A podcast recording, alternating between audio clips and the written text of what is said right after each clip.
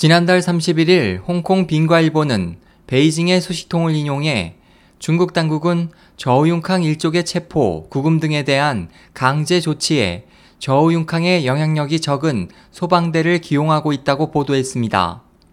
왕치산 당 중앙기율검사위원회 서기는 이번 조사에 대해 처음부터 저우융캉의 영향력을 배제하기 위해 공안부 경위국 대신 저우융캉의 영향력이 적은 소방대를 선택했습니다.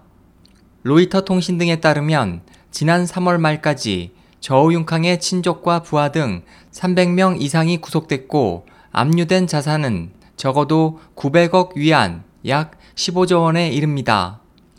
한편 저우융캉에 대한 조사 발표 직전 중국 정치 정세에는 기묘한 긴장이 흘렀습니다.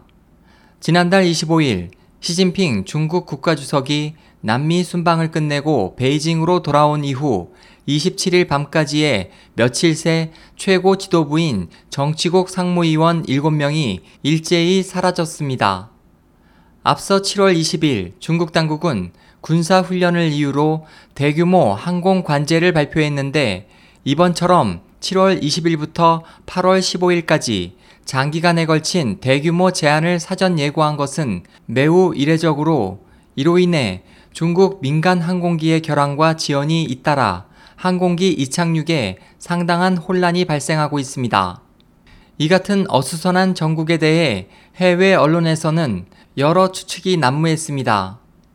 미국 중문 매체 보신망은 지난달 29일 관계자의 말을 인용해 당국에 따르면 항공 관제나 군사훈련은 저우융캉에 대한 조사 발표와 관련이 있다면서 저우융캉과 같은 거물급 정치인의 실각을 발표하려면 구테타나 고위 관료의 해외 도피 등 모든 가능성에 만전을 기할 필요가 있기 때문이라고 전했습니다.